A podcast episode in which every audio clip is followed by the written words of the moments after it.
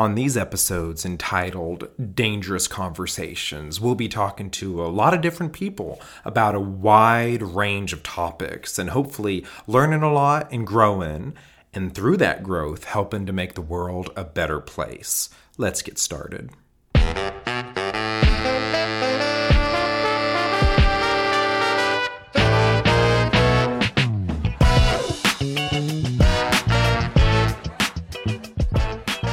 Today's episode, we have a friend of mine, Champ Crocker, who has been gracious gracious enough to join us. I'm super excited for this interview, for this conversation. Uh, Champ and I go to the same church, St. John's, and uh, he's very active and involved. But enough of me talking about him. Uh, Champ, how are you? Doing well. Thank you for having me here today. Oh, I'm I'm very glad you could join us. Now, uh, Champ, tell us a little bit about yourself. Well, as you said, uh, my family and I attend church uh, here at St. John's. We live here in Cullman.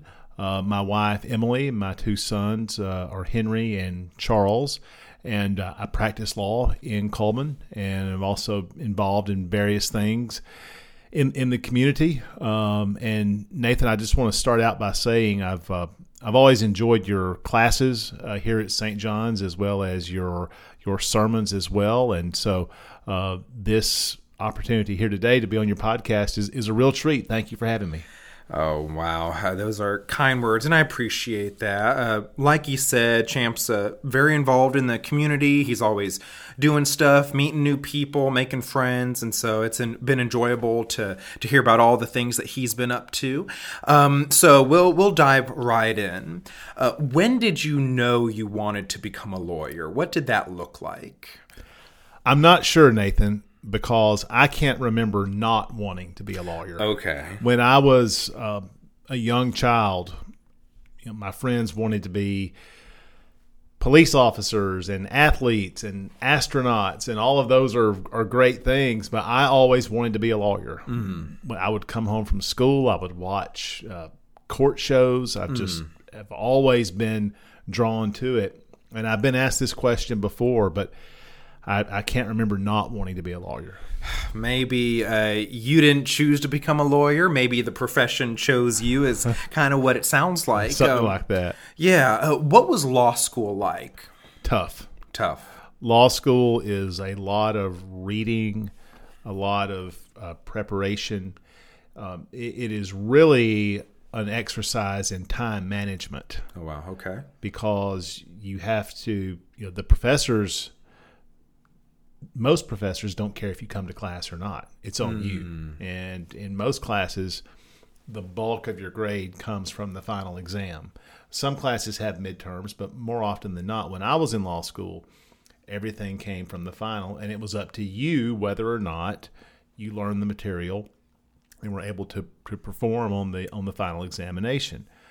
Now, as law school goes on, um, you get to do more and more things. First year is you know core curriculum, but then second and third years there are other extracurricular things you can do. The the big thing for me was I was on the trial team ah, okay. for trial advocacy, and the the school I went to had a had a very good uh, trial advocacy team, and I was able to go all over the country uh, trying mock trial cases. Uh, went to Nashville, went to Syracuse, New York, um, and other places doing that. And that was really the most valuable thing to me in law school, getting that practical experience hmm. of going to trial. And so when I got out of law school and started practicing, even though to some extent it's apples and oranges. You know, mm-hmm. in my law school trials, there wasn't really somebody's life on the line. There wasn't mm-hmm. real money at stake, but it was good practice. Yeah. And that gave me a comfort level when I was a young lawyer uh, from having had that experience. And so it was a real benefit to me to get to do that. Okay, definitely. Uh, where did you go to law school? I went to law school at Cumberland School of Law at Samford University. Uh, I, I, love that because I'm going to uh, currently going to Beeson Divinity School, mm-hmm. which is the seminary at Samford as well. So that that's a pretty cool connection there. Um, what's your favorite kind of law? I know there's civil, criminal, there's uh, what is is it contract law or tort law, something like that? I, I might be messing up these terms, but what's your favorite type of law? I've always been in the courtroom. In my career, I've handled a lot of different kinds of cases criminal cases, civil cases. Uh, on both sides, I have I have prosecuted cases. Uh, I have defended cases both civilly and criminally. I've never done much in terms of transactional work, in terms of you know closings or deeds or anything like that. I've always wanted to be in the courtroom, and that's and that's what I've done in in, in my career. Uh, I enjoy being an advocate, Yeah. and I enjoy the process of trying cases. Um, and I've I've sort of gotten to experience it from from different um, standpoints as an advocate, but also I had a unique experience three years ago when I got to be a juror Okay. in a case in Cullman County. And Wow, okay. I never thought that would happen because usually lawyers get weeded out uh, from the jury. Uh, and the way that process works, when you when you have a jury trial, each side, this was a criminal case, so it was the district attorney's office and the defense counsel. Each side gets to strike the jurors they don't want, and then you're left with the twelve jurors who who go in the box. And usually, if there's a lawyer involved, it's it's not happening. yeah. And uh, in in my case, it worked out. Oh, there we go. I think that leads naturally into our next uh, question. I've heard some unfortunate things from Christians when it comes to being a lawyer. It doesn't necessarily have to be from Christians either, but just in general, uh, don't become a lawyer. All of them are corrupt. Lawyers are this way or that way. I'm sure you've heard these things. Um, how would you respond to this? Well, number one, I don't agree with that. Uh, yes. Yeah. And one of the things that our Christian faith teaches us is, um, well, I'm trying to think how to how to phrase this. take Uh, your time. One of the battles we're fighting right now, uh, both in our country and as Christians, is cancel culture. Yeah. And so what what does cancel culture do? It overgeneralizes groups of people and individuals and says, well, because this person did something or said something that they and anyone like them should be canceled, should not be able to make a living, should be run out of town. And hey, I like a good lawyer joke as much as anybody does. I've, I've heard them all. But uh, I disagree with the statement that uh, lawyers are corrupt, that people shouldn't become a lawyer because they're corrupt. The practice of law is an honorable profession. We are governed by the rules of professional conduct, which um, is enforced by state bar associations and, and in some local bar associations. And the rules of professional conduct, you know, say what is permitted and what is not for lawyers to do. And lawyers are very much a self policing profession. Hmm. So if I witness another lawyer doing something unethical, I have an obligation to report that. Hmm. If I notice that I've done something, I have an obligation to report that. And that's true for every lawyer. I believe it is an honorable profession. Now, that's not to say that there are not some bad apples. There are. There are bad apples in every profession. That's true. Um, I think that lawyers sometimes get the brunt of that because it's an adversarial system that we're in, and when you know people, and a lot of times there's there's there's money on the line, there's freedom on the line, there are um, you know, people's families, you know, um, child custody and things like that. All of these things are very important. You know, if you're a litigant and you have a case in the court system, it's important to you, and it should be. Sometimes people may not see the result they think is just, and, and it may be for you know something happened that wasn't right. But but I, re- I reject the notion that lawyers are corrupt in Yeah. general. Yeah, I like what you said. There there are exceptions. You you might have a person here or there, but in general the system is a is a good, honorable, noble noble system. I I, I like that definitely. Um, there was a point when I considered uh, becoming a lawyer at, at, a time, and then I decided to go the more ministry route. So I, I definitely think highly of the profession. Uh, you touched on this briefly. So uh, can you tell us more? How, how does your faith shape how you practice law? Well, dealing with human beings in the practice of law, I guess I've learned some things about human nature, hmm. which I have learned, you know, through being a Christian and and through my faith, and and I am very much still a work in progress. There, yeah. you know, we we, we, we all are.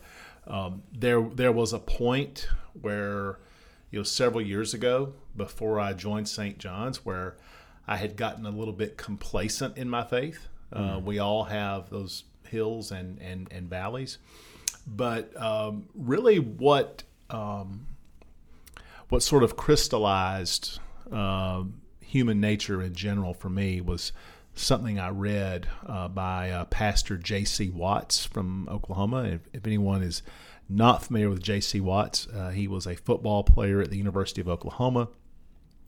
He served several years in the United States Congress, and uh, he is back in Oklahoma with his with his ministry. And uh, one of the things I read um, by Pastor Watts was about the Christian worldview and how what your worldview is shapes everything. And, and your worldview really comes down to, to one of two camps, in my opinion. Either you believe that man is fundamentally good mm. and can save himself. Yes. Or you believe man is fundamentally bad and without grace cannot cannot be saved. And it is really a secular worldview versus a Christian worldview. And that, when I read that, it stuck with me. It's been several years ago. But that has sort of just shaped the way I view life in general and, and, and people and people in general and, and my own actions as well. And so um, you know sometimes when you read something it just it just sticks with you and that certainly did for me now I would, mm. I would mm-hmm. just add this we live in a nation of laws mm. we have the separation of church and state which means that you know the government we don't have a government sponsored church mm-hmm. um, you know the we don't have a theocracy like some societies have had that that's not the law however I would say any faith that you say the, that you check at the door. You know, you know, people say, "Well, yes, yes, I'm a Christian, but mm. it doesn't affect how I do my job." Mm. Uh, yes, I'm a Christian, but you know that's that's a Sunday thing. I would say any any faith that you have to check at the door mm. that does not guide what you do, how you treat people, and so forth, is no faith at all. Mm. And yeah. so, while um, in in my job, I I apply the law, and I'm governed by legal principles. That doesn't mean that my faith doesn't shape my thinking and um, and my worldview. Absolutely. And this is a, a, little bit, I guess, more from a pastoral angle, but practicing law for many years, I can imagine it might be uh, like doing police work or being a counselor, being a pastor. If you work with people enough, I've heard it, it's tough to not become jaded, cynical, think the worst, be very suspicious of people. How have you been able to avoid that? Just not being overcome with cynicism and just expecting people to be awful or the worst all the time. What do you do to fight those tendencies? Well, one, you know, we're taught that our hope is not in people. That, yeah. that our hope is is in God. That's true. And and so starting out that way, with that being the the expectation, I think helps keep one from from becoming cynical. Um, also, you know, right now, I mean, we've seen so many things happen in, Yeah. in the last two years. We're in an upside down world right now, and and people people are mad. People people are angry. Um, but I think it's it's important to realize that that our hope is is not in man. That our hope is is in Jesus. And you know, as big as our problems are, I refuse to believe that we've lost the capacity to solve them. Now, sure, with with time, um, some people do do get do get cynical. Some people do get worn out, and, and we all we all see that, and and we hope that that we don't turn into that. But all we can do, in in my opinion, is to stay centered on where our hope lies, and every day just try to do the best we can. Absolutely. I like that. Hope matters a whole lot. You don't place your hope in people.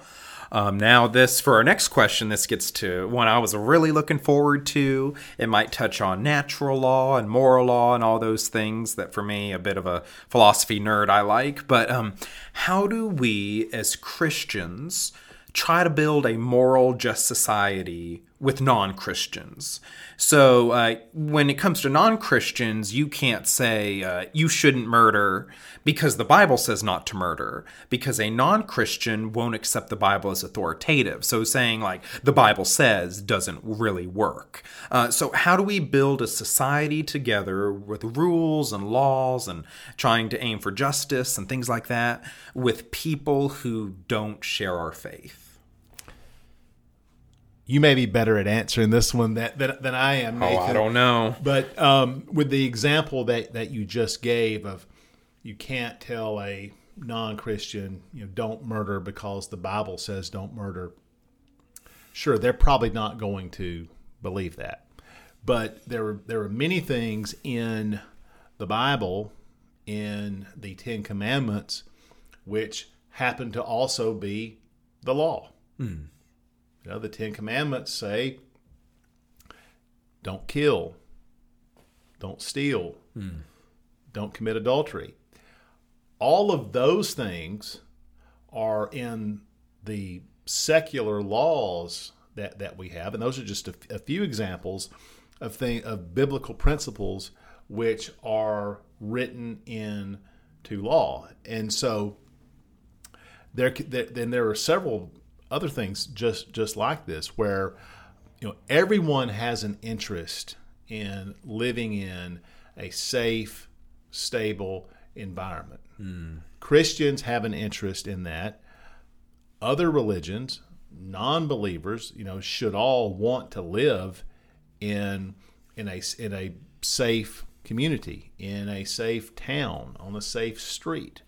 And so we all have an interest in in those things happening and you know hopefully you know yes we, we wish everybody was a christian and we all do what we can you know to to witness or to minister to them but even if they don't accept our faith i would argue they still have an interest in things like this um, crimes sins you know murder would be both right Yes. Yeah. and, and and that not happening Yeah, absolutely. Uh, find uh, find common ground.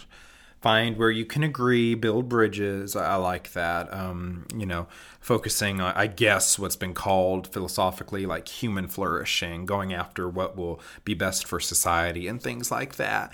Um, as with anything else, people have lots of thoughts on how we should improve our judicial system. Eh, People say, try this and try that. So, uh, this could be a whole conversation on its own. So, don't think like you have to talk for two hours on it. But uh, I guess, what are some thoughts you might have that we could improve our judicial system? I've got a pretty conservative view on that one. When sometimes when people have a bad experience in court, they think it's the system's fault. Um, the system is founded, though, on the right to a jury trial, the right to representation, the right to due process, those things must always be intact. Okay. Because if, if and if you go to start changing the system, then what about your rights that you have under the existing system?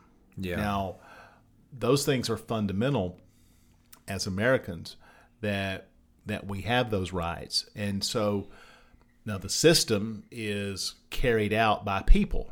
yes. So, um, you know, it's just like you know the, the and I'll segue here, you know, into the, the church. The the church is both a divine and a human institution. Yes. So sometimes there are flaws, you know, things that happen in in our churches, not due to God's error, but due due to human error or human shortcomings. That's true. Certainly, humans make mistakes and have shortcomings, and and sometimes results happen that maybe shouldn't happen in the system. But whenever someone talks about changing the system, I, I, I just question that. Change it to what? Ah, yes. Uh, I, I I like what you're often talking about. The the bones are good. The structures are good. Same thing that you talked about with the law profession as a whole. Um, even if sometimes humans there are bad apples, uh, bad actors, and things like that. So uh, keep uh, the the system is sound. Um, and I guess we got to work on the human part of things oftentimes. Um, all right. So as a lawyer what does the average day look like for you? Give us a, a peek behind the curtain just a little bit. Busy. Busy. So some days I'm in court. Other days I'm seeing clients in my office. Um, no, no two days in my career in the last 20 years have been the same. Okay. All right. One of the things that we spend a lot of time on in the practice of law, particularly uh, on the civil side of cases, is the discovery process, which is document intensive. It's it's a lot of work. The discovery process is when you are subpoenaing information that you need, where you are questioning witnesses, you know, taking depositions, uh, drafting questions to send to the other side, and reviewing their responses. That takes up a lot of, of any lawyer's time. But you know, in addition to that, meeting with witnesses, servicing clients, phone calls, going to court. Mm. You know, when you you know when you're in court, you know you may be trying a case. Um, you know, on, on TV, most of the time when you see court, it's it's a trial going on. But there are various other types of things you do in court, like motion hearings, status conferences, things like that, where lawyers and judges will get together and have to go over things. One of the things that that has come about in the last two years is uh, virtual hearings. Okay. The the court system, especially the court system in Cullman, has done a fantastic job of utilizing Zoom for virtual hearings. Hmm. And, I, and I think that's probably here to stay. Now, there are some things that can only be done in person. Yeah, that makes you, sense. You're not, you're not going to do a jury trial by, by Zoom, in my opinion. Some places have tried that. We may get there eventually, but um, the courts never close. Mm. The courts never close. Even if the courthouse is closed, there's probably somebody there working. And so the the virtual uh, the virtual hearings and that technology has changed things a little bit because you know sometimes in cases uh, I will take a deposition virtually. I may have an out of state witness, uh, an, an out of state lawyer, and you know three years ago I would have to get on a plane and fly to Ohio to take that witness's wow uh, deposition. But now we're doing more and more of that remotely, and uh, I, I, think most people uh, have accepted that. Okay, so um, a lot more integration of technology has helped. Uh, so, again, just further behind the curtain look, a peek. Uh, what are some things about being a lawyer that the average person like me doesn't know about or might not realize? probably how document intensive the practice of law is. I mentioned the discovery process. I've had cases where there are thousands of pages of documents Wow. that have to be reviewed. And it's it's a big part of it when when something goes to court, you know, for every hour that you're in court, there are hours upon hours to prepare for Wow. that. Okay. And much of that much of that comes from going through all the documents that are there because what we have to do uh, on a on a daily basis is get documents in, review them, see what's there, see what's not there, and and then take all of that information and synthesize it into what our theory of the case is. And so there's a whole lot that goes on behind the scenes in in preparing to, to go to court. That's one of the reasons you know people ask, why does it take so long to go to court? Well, one of the reasons it takes so long to go to court is because of, of what I just said. You're having to get information, and then sometimes it's not a straight line between you trying to get information and it showing up at your office. You may send a subpoena for information, and the party who has the information asserts some kind of privilege or mm. says they don't want to get it, or the other side of your case says, well, no, you shouldn't get that. That's not relevant. That's not discoverable. Hmm. And then we end up in front of a judge, and a judge decides who gets what, and and and so forth. And so those are all things that are, that are part of the process that lawyers deal with on a on a daily basis. But um, it's it's the reality. Uh, thinking of a sports analogy, I think of playing the game. The game is only so long, only takes up so much time, but people do the whole conditioning and game film and so all the stuff behind the scenes. But yeah, that sounds like a, a whole lot. Um, all right, so I know right now there's a Supreme Court uh, justice nominee and all, all that stuff going on that we could get into. We can sidestep that for now, but uh, it leads me to my next question. Who is your favorite Supreme Court justice and why? I'm a big fan of Brett Kavanaugh. You like Kavanaugh? I, I like Kavanaugh. I hoped that uh, Trump would nominate him uh, before he did. I had followed his career for a long time. Uh, Justice Kavanaugh and I also uh, share some of the same uh, sporting uh, allegiances. Okay. and uh, but I think he's he's someone who's grounded in his faith. I think he he is an authentic guy. I like the way he writes. I like the way he handles his cases, and so uh, I, I would say Kavanaugh. You know what's interesting is um, I got admitted to the U.S. Supreme Court a few years ago. Wow. Okay. And um, there's a, a process for, for doing that. And um, you have to be licensed before the Supreme Court in order to appear before the Supreme Court. Now, I have never argued a case before the Supreme Court, I've never had a case go that far. It's certainly possible that someday I would, but uh, I got admitted to, to the Supreme Court. I went up there. Uh, I got to watch a hearing in a Supreme Court case in the Supreme Court chamber, and it was a case that I had actually followed uh, for a couple years, and it just worked out for me to be there then.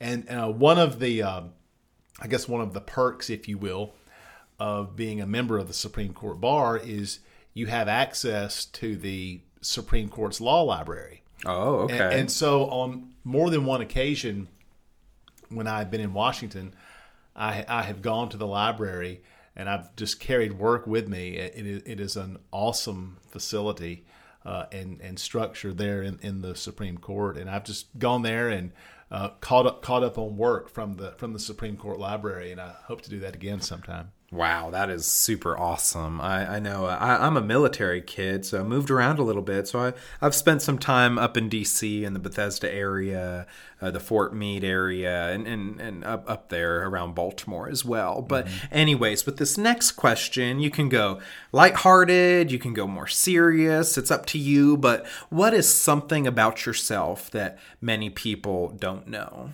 I like to cook. Like to cook? Yes, I do. Okay. I, uh, I started doing a lot of cooking uh, six or seven years ago. Uh, part of my part of my journey was was getting in shape, uh, and you know there's a there, there's a documentary uh, about a guy who lost a lot of weight, and it's called "Fat, Sick, and Nearly Dead." Mm. Well, I was fat, sick, and nearly dead. Okay. In January of 2015, and and I went through this process. I lost a lot of weight. I started running, started getting into long distance running, and as part of that process was me eating differently, which mm. led me mm. to, to start cooking. And so now it has become something that I just that I look forward uh, to doing. My wife is a great cook. Don't don't get me wrong. Sometimes we fight over who gets to be in the kitchen. Yeah, because um, I I just enjoy it. Okay. And, and, it, and it's a it's a good thing at, at the end of the day to do it. And I like, you know, also uh, feeding uh, feed, feeding my family uh, healthy foods as, as well. And so that's something I've I've really gotten into the last few years. That's awesome. I could see there are uh, I could see there being relaxing elements to that. Um, so, uh, quick, uh, what's uh, what's one of your favorite meals to make? You know the the list the list could be pretty long uh, on that one. I like making uh, anything with seafood is probably my my, okay, my favorite. Um, you know I like you know red like stuffed red snapper is one of my favorites. Uh, I also like grilling uh, grouper, okay, and amberjack and things like that. All right, so this brings us to our lightning round, and that was kind of like a lightning round type question that I just asked, but this is something new I thought to add after listening to a couple podcasts, uh, like uh, Bari Weiss's uh, podcast called Honestly. She'll uh, do this at the end of her conversation, so I was like, you know what, I'm going to go for this. These are quick questions with quick answers answers that help people get to know you better. And so uh, I'll ask a few of these. So, all right. What is your favorite restaurant? That would be Chesapeake's in Gatlinburg. Chesapeake's in Gatlinburg. What is the last book that you read? The first con- the first conspiracy. It's about a plot to kill George Washington from within during the Revolutionary War. That sounds incredible. It is. Uh, okay. Uh, what is your least favorite sport to watch? I'll say tennis because tennis? I enjoy watching most sports on TV. Okay. Uh, who is your favorite comedian? Without a doubt, Ron White. Ron White. Okay. Well, uh, Champ, I really appreciate you coming on. This has been really enjoyable. I have I have lots of stuff to think through and think about. Um, but anyways, I appreciate you joining me. Thank you very much, Nathan. All right, friends, that's all for this episode. Keep on coming back for more episodes as the weeks go by. I'll talk to you later.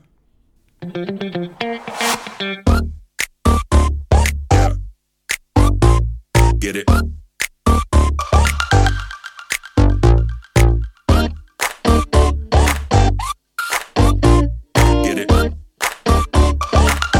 Yeah.